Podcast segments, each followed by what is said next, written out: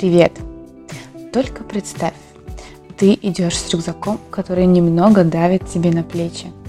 Твои натертые ноги запачкались пылью от долгой ходьбы, но эти факторы никак не омрачают твой путь. Теплое солнце нежно греет тебя своими лучами.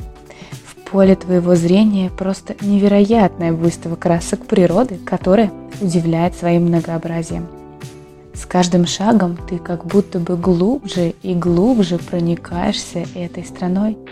Все ее оттенки становятся идеально различимы взгляду. На лице растянулась широченная улыбка и непременно журчит степенный и ненапряжный разговор между путниками.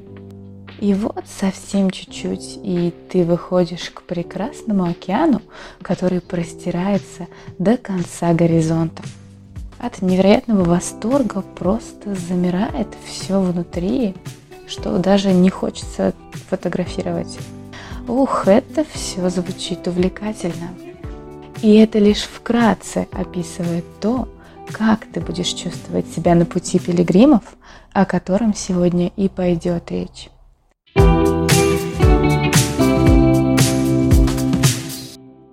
С вами все так же Мария Павлова, и сегодня в выпуске мы будем говорить с Юлией о пешем маршруте «Пути пилигримов». По-другому его называют «Путь святого Иакова» или «Сантьяго де Камино». Юля – путешественник со стажем. Она организует интересные пешие путешествия по этому пути и не только по нему, но и по другим странам. Прослушав этот подкаст, вы узнаете – ради чего стоит идти в путь и какие ответы вы сможете в нем найти. Почему же путь пилигримов сравнивают с медитацией? Какое чувство испытывает путник после того, как он дошел до конечного пункта пути? Так, давайте скорее слушать интересный рассказ Юли, который ответит на все эти вопросы в подкасте.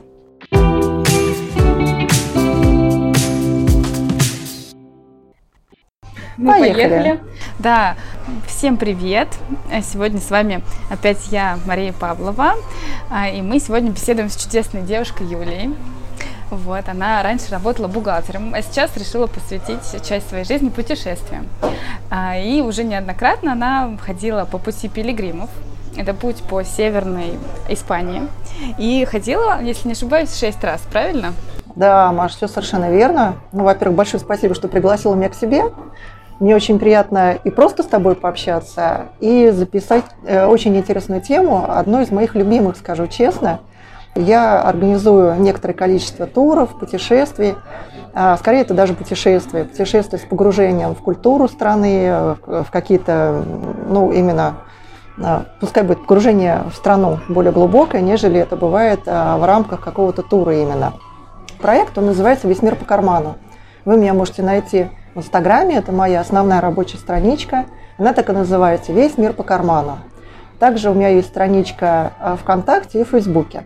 И суть моего проекта, идея моего проекта в том, чтобы показать тем людям, что, например, съездить в Японию, это может быть э, не сумасшедше дорого, что возможно съездить за вполне приемлемые деньги и получить, тем не менее, огромное удовольствие от поездки, от погружения, повторяю, именно погружения в страну, и поэтому на своих страничках э, я, ну, во-первых, зову, конечно, вас с собой, потому что, скажу честно, каждое путешествие, которое я организую, и это для меня как любимый ребенок. Каждого холю лелею, и каждый человек, который ко мне присоединяется, а, мне кажется, он это чувствует. Э, мне многие об этом говорят, что вот посмотрел на вас и вот понял, что хочу поехать, предположим, в Португалию только с вами, или хочу поехать в Непал только с вами. А мы живем в рамках э, неких ограничений. Это ограничения временные, ограничения денежные, но ограниченные ресурсы, да. И, естественно, отпуск у большинства из нас ограниченное время. И хочется его распределить э, каким-то оптимальным путем. И, конечно, я понимаю, что люди, которые едут со мной, они доверяют мне очень ценное. Это не деньги, это свое время. Потому что отпуск, он ограничен, да, и, естественно, хочется побывать везде, а мир большой – со мной ездят и первый раз, и потом возвращаются, и потом э, еще возвращаются, и это очень здорово, мне это очень приятно. Да, сегодня мы разговариваем с Машей э, про очень интересный путь, он называется «Путь Сантьяго» или «Путь пилигримов». Маша совершенно правильно сказала, что он идет по Испании. Скажу честно, это один из исключительных форматов, скажем так. Потому он не похож а, ни на какую другую поездку, ни на какой другой трекинг, поход, поездку, путешествие. Он абсолютно отличен от других всевозможных вариантов путешествий, да, которые, скажем, вы до этого ходили, ездили, изучали. Так, Юля, а вот вообще не успела я тебя представить, ты да, ты уже все рассказала сама. Вот, а как раз, да, я хотела поговорить, как вообще в первый раз так получилось, что тебя привлекло именно путешествие в Испанию, именно по пути пилигримов. Вот если вернуться к самому твоему первому разу. Uh-huh. Вот, то есть что именно вот, как было подвижкой туда поехать? Я в студенчестве занималась походами. А мне эта тема очень нравилась, я ходила в категорийные походы, и мне формат походов, трекинга, он был всегда близок к моему сердцу. И когда э, в какой-то момент уже, ну это было первый раз пять лет тому назад, э, я читала в отчетах в интернете, что есть такой интересный путь Сантьяго, и что он идет по Испании, и что можно просто взять и идти по этому пути, наслаждаться природой, культурой. А мне это запала идея такой легкости бытия, когда ты просто идешь и наслаждаешься окружающим миром, общением с людьми. И здесь я понимала, что путешествие может быть очень бюджетным, но с другой стороны очень интересным и насыщенным и что этот формат, он исключителен. Просто исключительно другого такого нет. И в какой-то момент щелк, и я поехала. И у большинства, кто идет этим путем, а, тоже так происходит. То есть э, человек, он слышит об этом пути, еще один раз услышал, второй раз услышал, потом у него какая-то знакомая сходила или знакомый, а потом щелк, он покупает билеты и уже там. То есть объяснить э, логическим путем, как это происходит, а вряд ли кто-то может. И есть даже такое достаточно ну, избитое понятие несколько, как зов пути, зов пути Сантьяго. То есть, когда человек чувствует, что его туда зовут, у него нет выбора, он просто щелк, и он уже едет в эту поездку, он уже купил билеты, и он вряд ли может э, выстроить логическую схему. И для меня получилось именно так. Круто. Слушай, а вот ты говоришь, что ты ездил туда шесть раз. Почему шесть? И почему в одно и то же место? Неужели там не скучно? И хочется вернуться туда снова и снова? Да, действительно, я ездила шесть раз. Э, надо заметить, что путь Сантьяго – это не один маршрут. Это некоторое количество путей. И эти пути, они все, ну, во-первых, имеют разные названия. Есть португальский путь э, пилигримов, есть французский путь – есть э, северный путь, есть камина э, примитива. Это самое а, простое, наверное. Да? Нет, нет, нет примитива, примитива немножко нет? другой смысл имеет, имеется. Примитива значит изначальный. Угу. То есть это не то есть э, русский язык взял слово примитива немножко с очень узким смыслом, да, как примитивно именно мы воспринимаем. А в латинских языках, ну то есть э, романских языках, будь то испанский, итальянский или португальский, Примитивы это изначальные, то есть это этот путь, э, маршрут, скажем так, да, выражаясь нашим языком, по которому шли изначально пилигримы угу. в город, который называется Сантьяго де Компостела. Этот город э, находится в Испании, он находится в Галисии, так называется область в Испании, и эта область находится на северо-западе Испании. Э, город внесен в список ЮНЕСКО, и сам путь, сам э, путь Сантьяго, путь пилигримов, он, вы только представьте, внесен в список ЮНЕСКо. То есть что такое? Это маршрут, да, это просто тропа, да, это огромное, ну, большое количество троп. А, например, самый длинный путь, это самый популярный, это французский путь, он 900 километров. То есть он через Францию как-то, получается, захватывает? Он идет от Франции, если быть точнее. И, в принципе, это маркированные пути. Вы можете выйти, предположим, из Варшавы, если вы живете в Варшаве, например, или прилетели в Варшаву, сам, самих маршрутов э, в совокупности, наверное, на 11 тысяч километров. То есть вы можете каждый раз идти другим маршрутом, вы можете выбирать другой участок пути. Как правило, у всех у нас нет месяца, чтобы взять и пройти от начала пути до его конца. Например, французский путь, он 900 километров, и это месяц. Очень ну, мало у кого есть месяц, чтобы прямо от начальной точки пройти до конечной. И мне кажется, очень хорошая идея что этот путь можно разделить на части, что, собственно, я и делаю. То есть, например, я прошла первую часть этого пути 300 километров, и последнюю часть этого пути прошла тоже 300 километров. 300 километров. То есть э, это разные маршруты, да, они составные части одного большого пути, но это разные этапы, разные части этого пути. То же самое, например, португальский путь. Есть два португальских пути. один идет по побережью, и он абсолютно великолепен. Я ходила вот в прошедшем мае. Вот это май... как раз путь, который я хочу пройти. Ой, он великолепен, потому что, во-первых, май, он сам по себе великолепен э, в Южной Европе, потому что там буйство природы, там буйство растительность, буйство цветов. И когда ты идешь по океану, это изумрудный океан, который плещет у твоих ног, и ты идешь вот где-то по пляжу, где-то по очень хорошим дорожкам. То есть, может, где-то мы идем прямо по дорогам, да, это может быть просто грунтовая дорога. Вам не нужны специальные, ну, скажем, трекинговая обувь, которая вам нужна для покорения Эльбруса, да, к примеру. То есть вы можете идти, в общем-то, в том, что у вас есть. Но ну, раньше изначально... То есть, да, то есть теоретически можно идти, вот, например, кто-то бегает, да, у кого-то есть хорошие кроссовки, в которых э, человек бегает там, не знаю, по 20 километров, например, да, он их растоптал, ну, вполне комфортно себя ощущает. То есть, на мой взгляд, это не лучший вариант, потому что э, я считаю, что, конечно, идеальная обувь – это трекинговые ботинки или трекинговые кроссовки. Вот, и, в общем, а, ты сказала, что если ты выходишь из Варшавы даже, то можно как-то найти путь. То есть, да, есть какие-то да, отметки? Да, есть, есть отметки специальные. Этот путь, он маркирован и маркирован, э, скажу, идеально. Э, символ э, пути Сантьяго – это ракушка, и символ – это желтая ракушка, несколько лучей, которые стекаются в одной точке. И где вы видите вот такой вот символ, это маркер а, пути Сантьяго. Когда вы идете, вы а, практически везде видите вот эти символы. Например, я недавно была в Вильнюсе, и на одной церкви я вижу символ Сантьяго. То есть эта церковь, она каким-то образом связана с этим путем, и, скорее всего, может быть, даже, ну, я не, не интересовалась, скажем, э, вообще в интернете, но я подозреваю, что, наверное, можно выйти, из, ну, условно, из дома в Вильнюсе, да, пойти, собственно, и дойти до Сантьяго. То есть этот путь тоже может быть маркирован. Вопрос, он может маркирован быть лучше или хуже, да, потому что, а, например, в Испании и Португалии а, большинство народа идет по Испании и Португалии. А почему? А, например, по Франции тоже он хорошо очень маркирован, но проблема в том, что Испания и Португалия, они но считают это своим сокровищем, своим достоянием.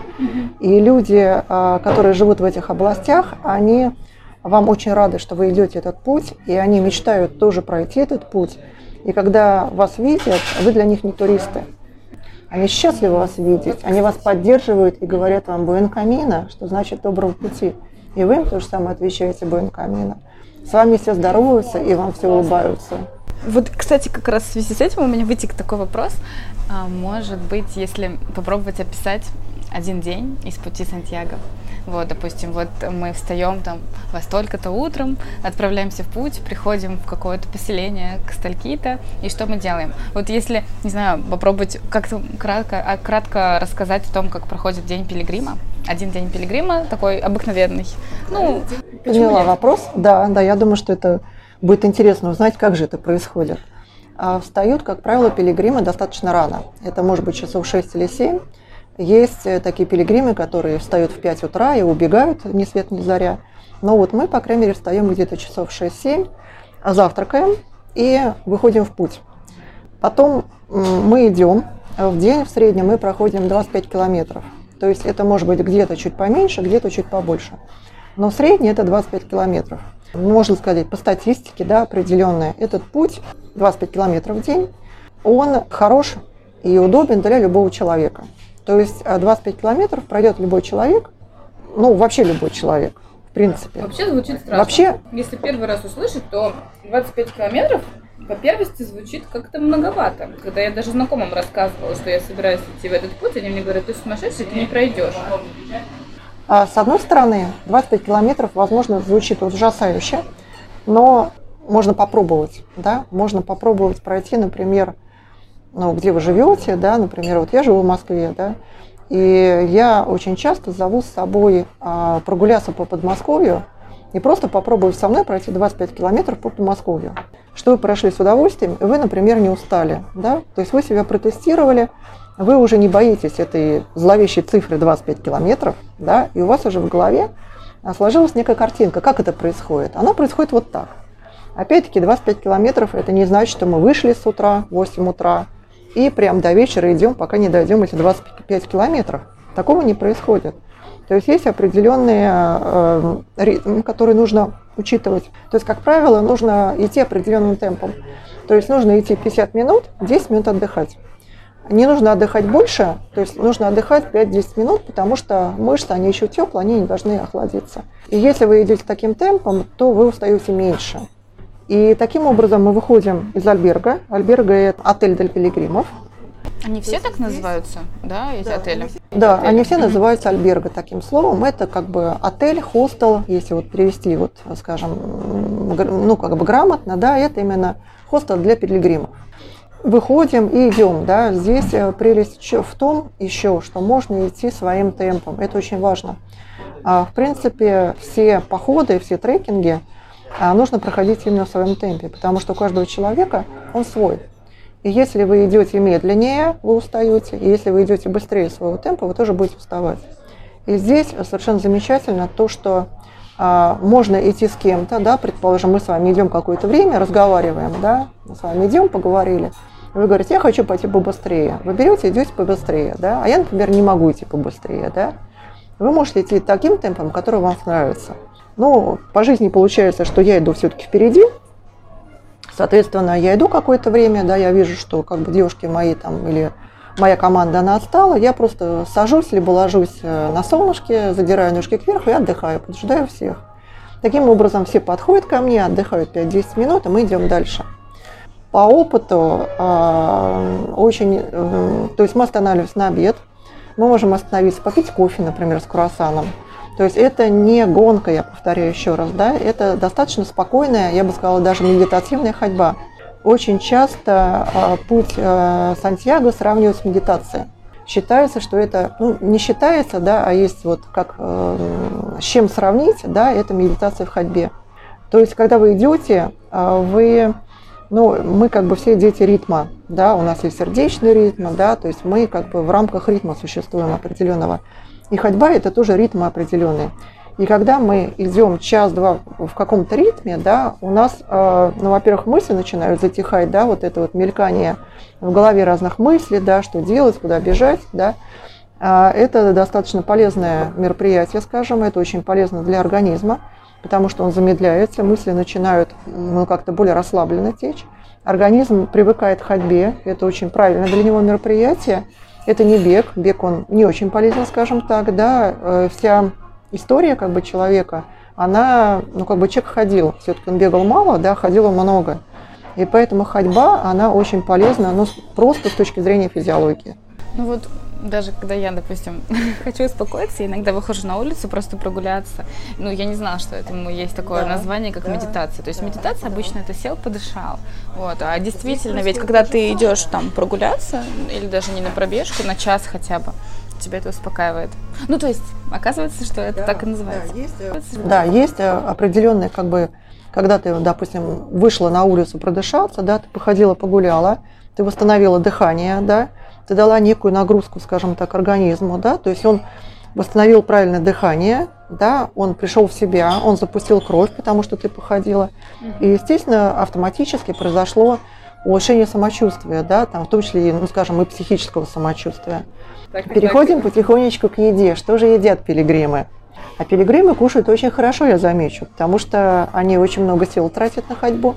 И поэтому пилигриму нужно покушать не просто салатик какой-то из травки, да, а нужно пилигриму покушать и первый, второй, и третий, безусловно, компот. Основательно. Основательно, да. И хочу заметить, что Испания и Португалия, они еще великолепны с точки зрения еды. А, очень интересные блюда. Если учесть, что мы проходим несколько областей, что, ну, если мы идем, предположим, как, как в мае мы пойдем в следующем, мы идем португальским путем, мы пройдем две страны сразу – то есть мы пройдем половину Португалии, половину Испании. Это уже две страны. Это уже две страны сразу мы видим, да. И если нам, условно, из России кажется, что Испания и Португалия, они одинаковые, ну, мы мало что знаем про их, как бы, скажем, культуру, историю, да, и нам кажется, что они, ну, братья-близнецы.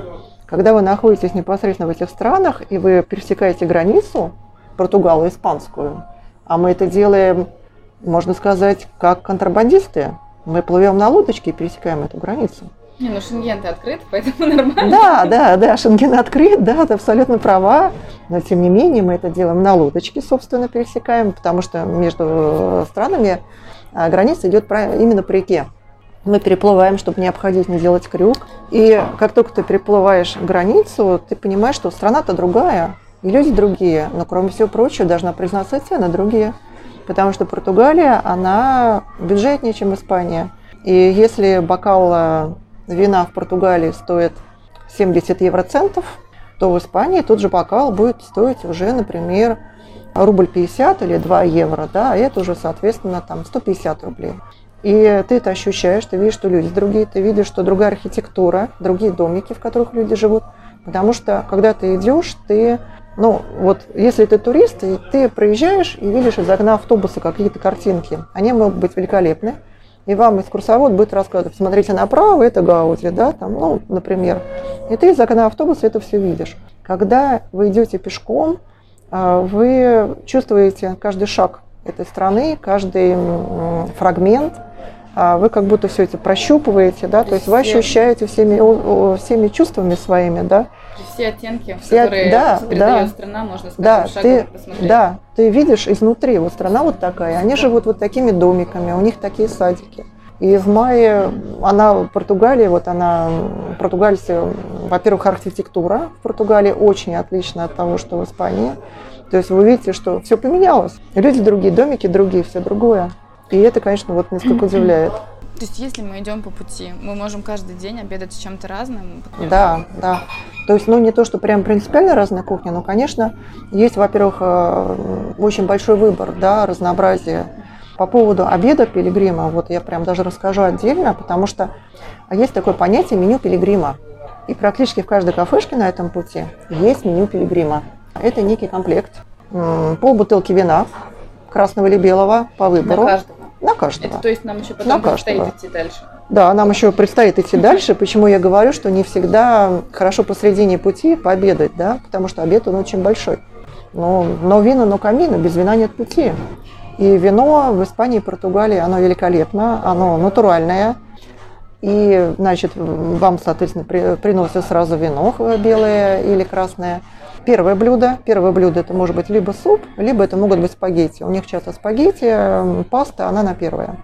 Второе блюдо, это тоже второе блюдо, оно, либо салатик на первое может быть, но салатик это не два листочка, да, травки, а это большая тарелка. Это, как правило, у них называется салат микс. Вот то, что помидоры, огурцы, салат и обязательно туна. То есть это большая тарелка, которую, в принципе, можно и наесться так вот между нами. А это только первое, замечу, блюдо.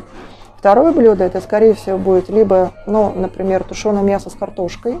То есть это тоже большое будет блюдо, которым тоже, в общем-то, можно было бы наесть. Но это еще не все. Можно взять с собой вообще. Да, можно на вынос. Вот. Но это еще не все, потому что кроме э, после того, как вы выпили вино, вы э, скушали первое блюдо, второе, вам еще приносят десертик и кофе. То есть это полноценный обед, обед который... может быть на два часа затянут вообще. Да, это может быть достаточно, ну не то что длительно, это достаточно большой прием пищи. И часто бывает так, что вот э, если ты все это освоил, да, скушал, то, возможно, потом идти э, будет не очень просто, скажем так. Поэтому порой бывает проще все-таки дойти уже непосредственно до места ночлега, и там уже, скажем, в дороге просто перекусить, ну, скажем, каким-то небольшим блюдом, да, там салатиком или что-то там, просто кофе, например, выпить там с плюшечкой или с каким-то симпатичным там омлетиком, да, то есть что-то небольшое именно скушать. А уже, соответственно, вот этот, это меню пилигриму уже скушать на ужин. Или пойти, например, в ресторан. Первый вариант, да, мы сами приготовили, сами купили, сами приготовили. Вот второй вариант, естественно, просто идем в ресторан, потому что, естественно, а, нужно все перепробовать. И, конечно, например, а, осьминог по-галисийски – это ну, визитная карточка Галисии как области Сам Испании. такое? Да, вот я боюсь, что сами с тобой не приготовим, да, потому что есть версия, что осьминога живого нужно вперед отбить о камни, чтобы у него мясо было мягкое. Говорят, что его кидают в стиральную машинку живого, чтобы тоже как бы его мышцы как бы перебились и мясо было мягкое. То есть я боюсь, что мы это не сможем с тобой сделать при всем желании.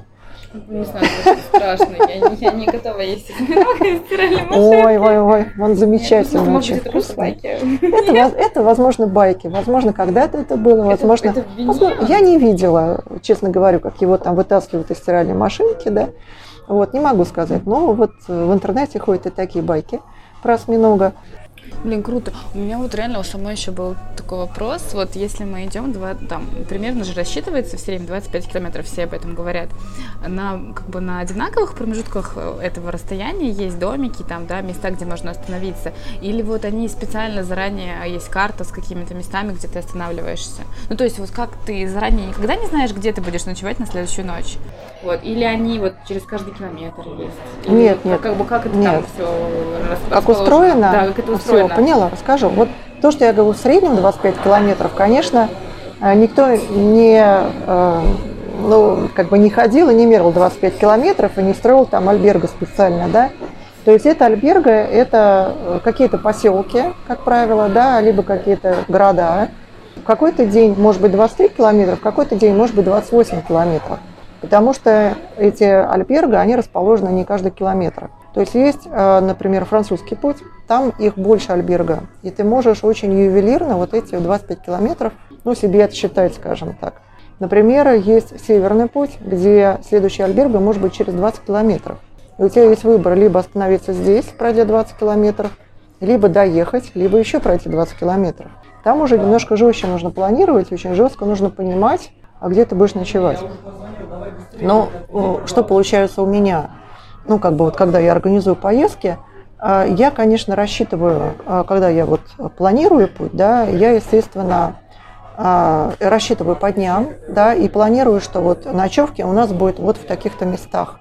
Я намечаю альберги, в которых мы будем пла- планирую ночевать. Естественно, я это делаю. То есть и часто, э, часто природа, погода, она вносит коррективы. Я никогда, я не люблю очень жестких планов. Когда вот э, к руфизнесу нужно дойти до этого места.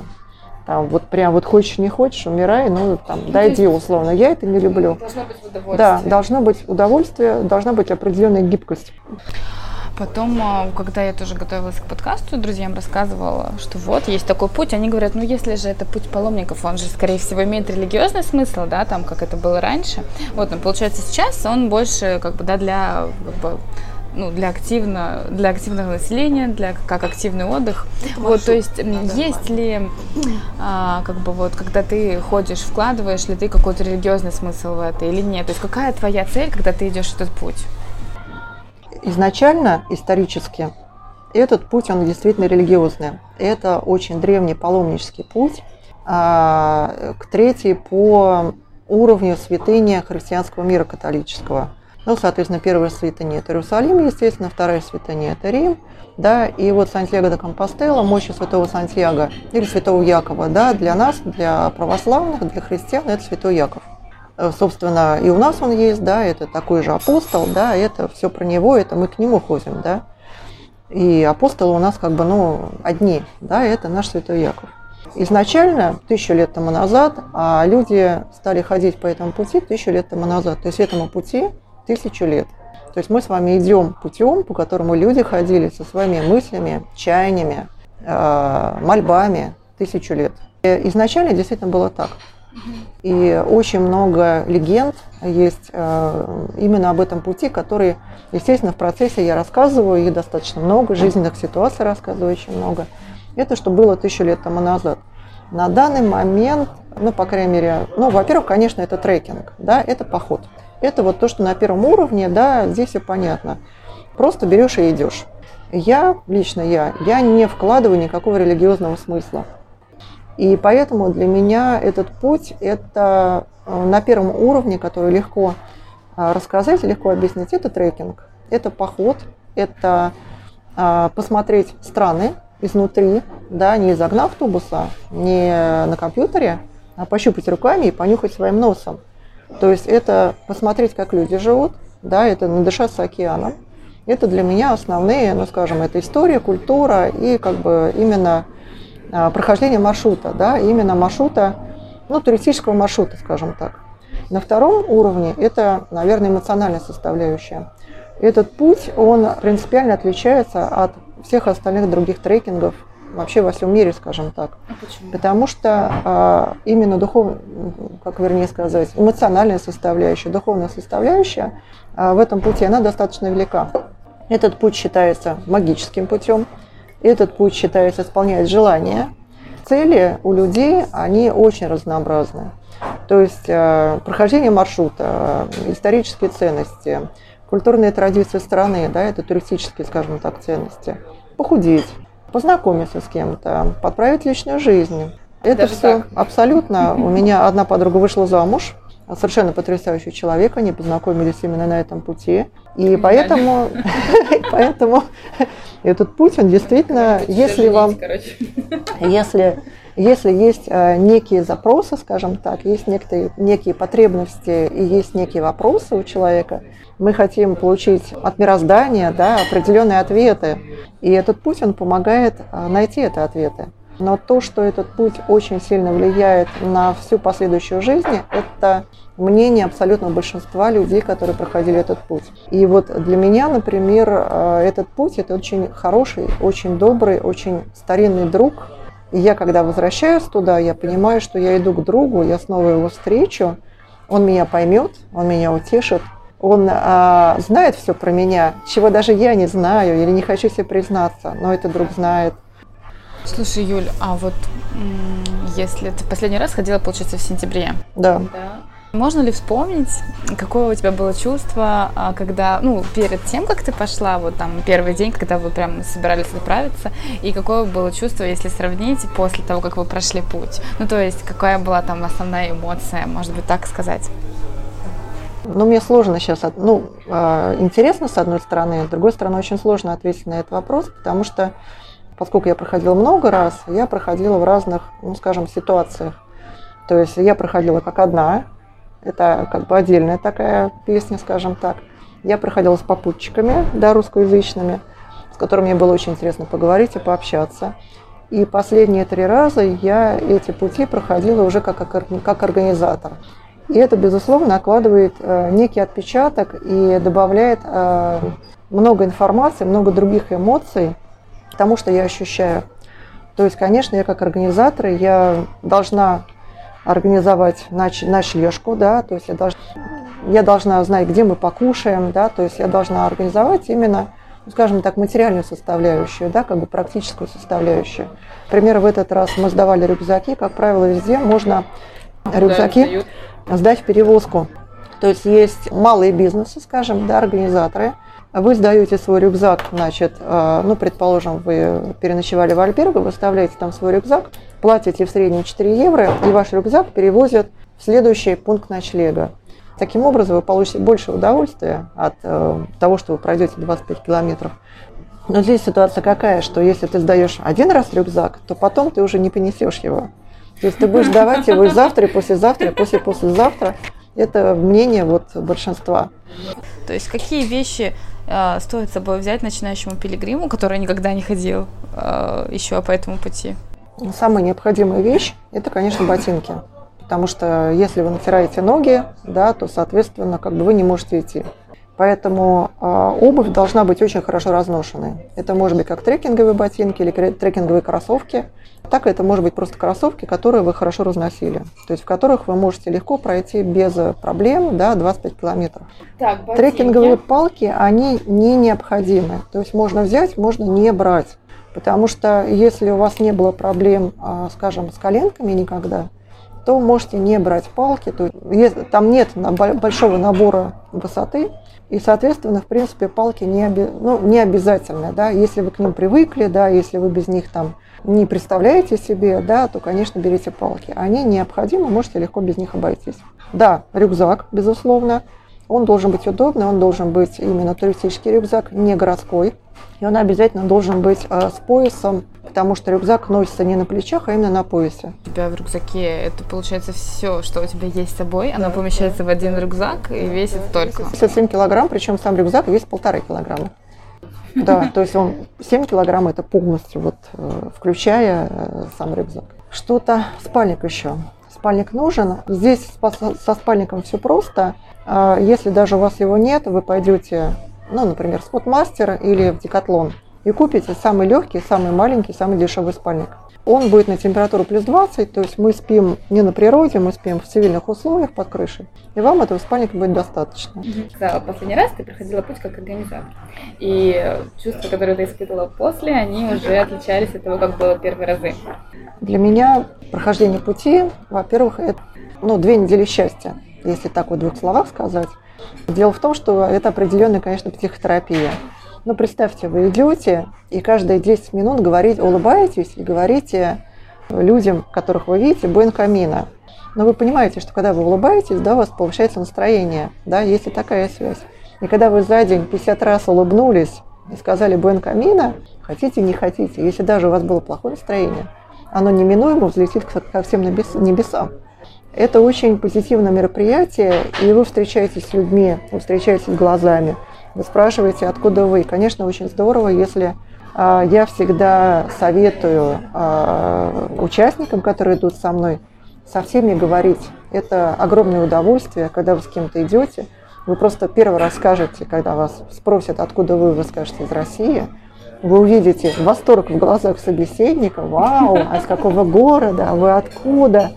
Это очень позитивное общение, и с человеком вы пообщались пять минут, и вы разошлись, да, вы пошли каждый своим путем. А потом бац, и через два дня снова с ним встретились. Этот человек уже как родной.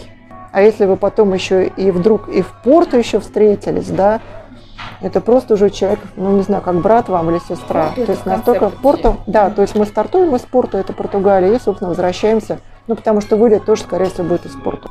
Ощущение когда ты как организатор ведешь за собой людей, которые идут первый раз, и вот э, наблюдать за тем, какое это у них вызывает ощущение. Ну, ну, то есть это круче, чем идти первый раз самой. Да. Я, ну, круче я не могу сказать. Это абсолютно разные ощущения. То есть, когда ты идешь один раз, ты первый раз, ты еще как э, маленький щеночек, да, ты тыркаешься, все тебе интересно, ты еще не понимаешь, что это, о чем это. Потом начинаешь понимать, разбираться, да, становишься опытным пилигримом, можно так сказать. Когда я организую поездки, для меня огромное удовольствие видеть, насколько люди становятся ну, счастливее, наверное, в эти моменты, насколько они заряжаются этой энергией камина, если можно так сказать, сформулировать. Не знаю, как это очень сложно передать эмоции, которые возникают. А совершенно великолепно завершать этот путь да, да, то есть, безусловно, а, я даже не могу сказать, какой мне больше понравился, я не могу их сравнить. То есть каждый был по-своему интересен, по-своему великолепен. Это и, во-первых, те люди, с которыми ты встречаешься, пересекаешься, дружишься, общаешься, пейзажи и природа, и регионы, потому что э, у меня получается, что вот шесть путей – это шесть разных маршрутов, которые я прошла, шесть разных этапов этого пути. И для меня это разные и картинки, условно, те, которые я привожу из путешествий, да, из камина, да, это фотографии.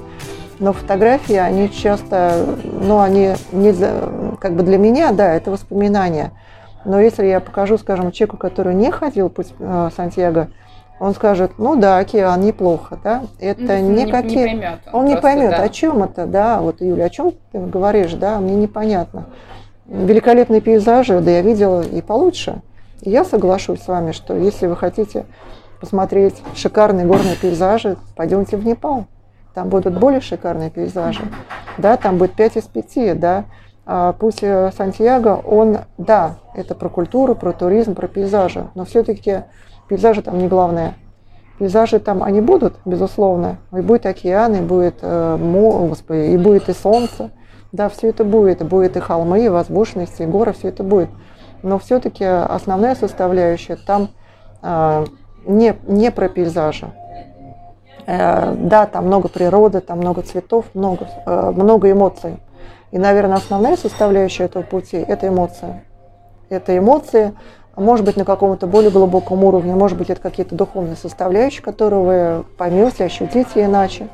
Это скорее вот про эмоции с моей точки зрения, нежели про просто прохождение маршрута там, от точки А до точки Б. Вот, Юль, спасибо большое, что пришла в гости, что мы встретились наконец-то, договорились и записали, потому что мы долго не могли собраться, а потом Юля пошла в путь. И вот, и как раз после пути, чтобы поймать ее на свежих впечатлениях, я решила ее словить и записать этот выпуск. Вот. Я надеюсь, что сегодня в этом выпуске нам удалось немножечко приоткрыть дверцу в этот путь для тех, кто еще не ходил или ходил в походы какие-то подобные, но не в эти места. Вот, и немножко всех заинтересовать этой страной и таким типом отдыха. Вот, спасибо, что сегодня были с нами. Маш, спасибо тебе тоже. С огромным удовольствием, во-первых, увидела тебя. Это удовольствие и счастье. Благодарю, что меня пригласила. Я думаю, что мы можем еще несколько тем развить и поговорить на многие темы. Я думаю, что это тоже будет интересно твоим друзьям, твоим слушателям. А, вот, огромное спасибо и до новых встреч. Спасибо большое, что прослушали этот выпуск. Инстаграм Юли добавила в описании к нему. А также, мои дорогие слушатели, буду рада обратной связи по подкасту от вас. И если вы хотите предложить какие-то темы для следующих выпусков, то обязательно пишите.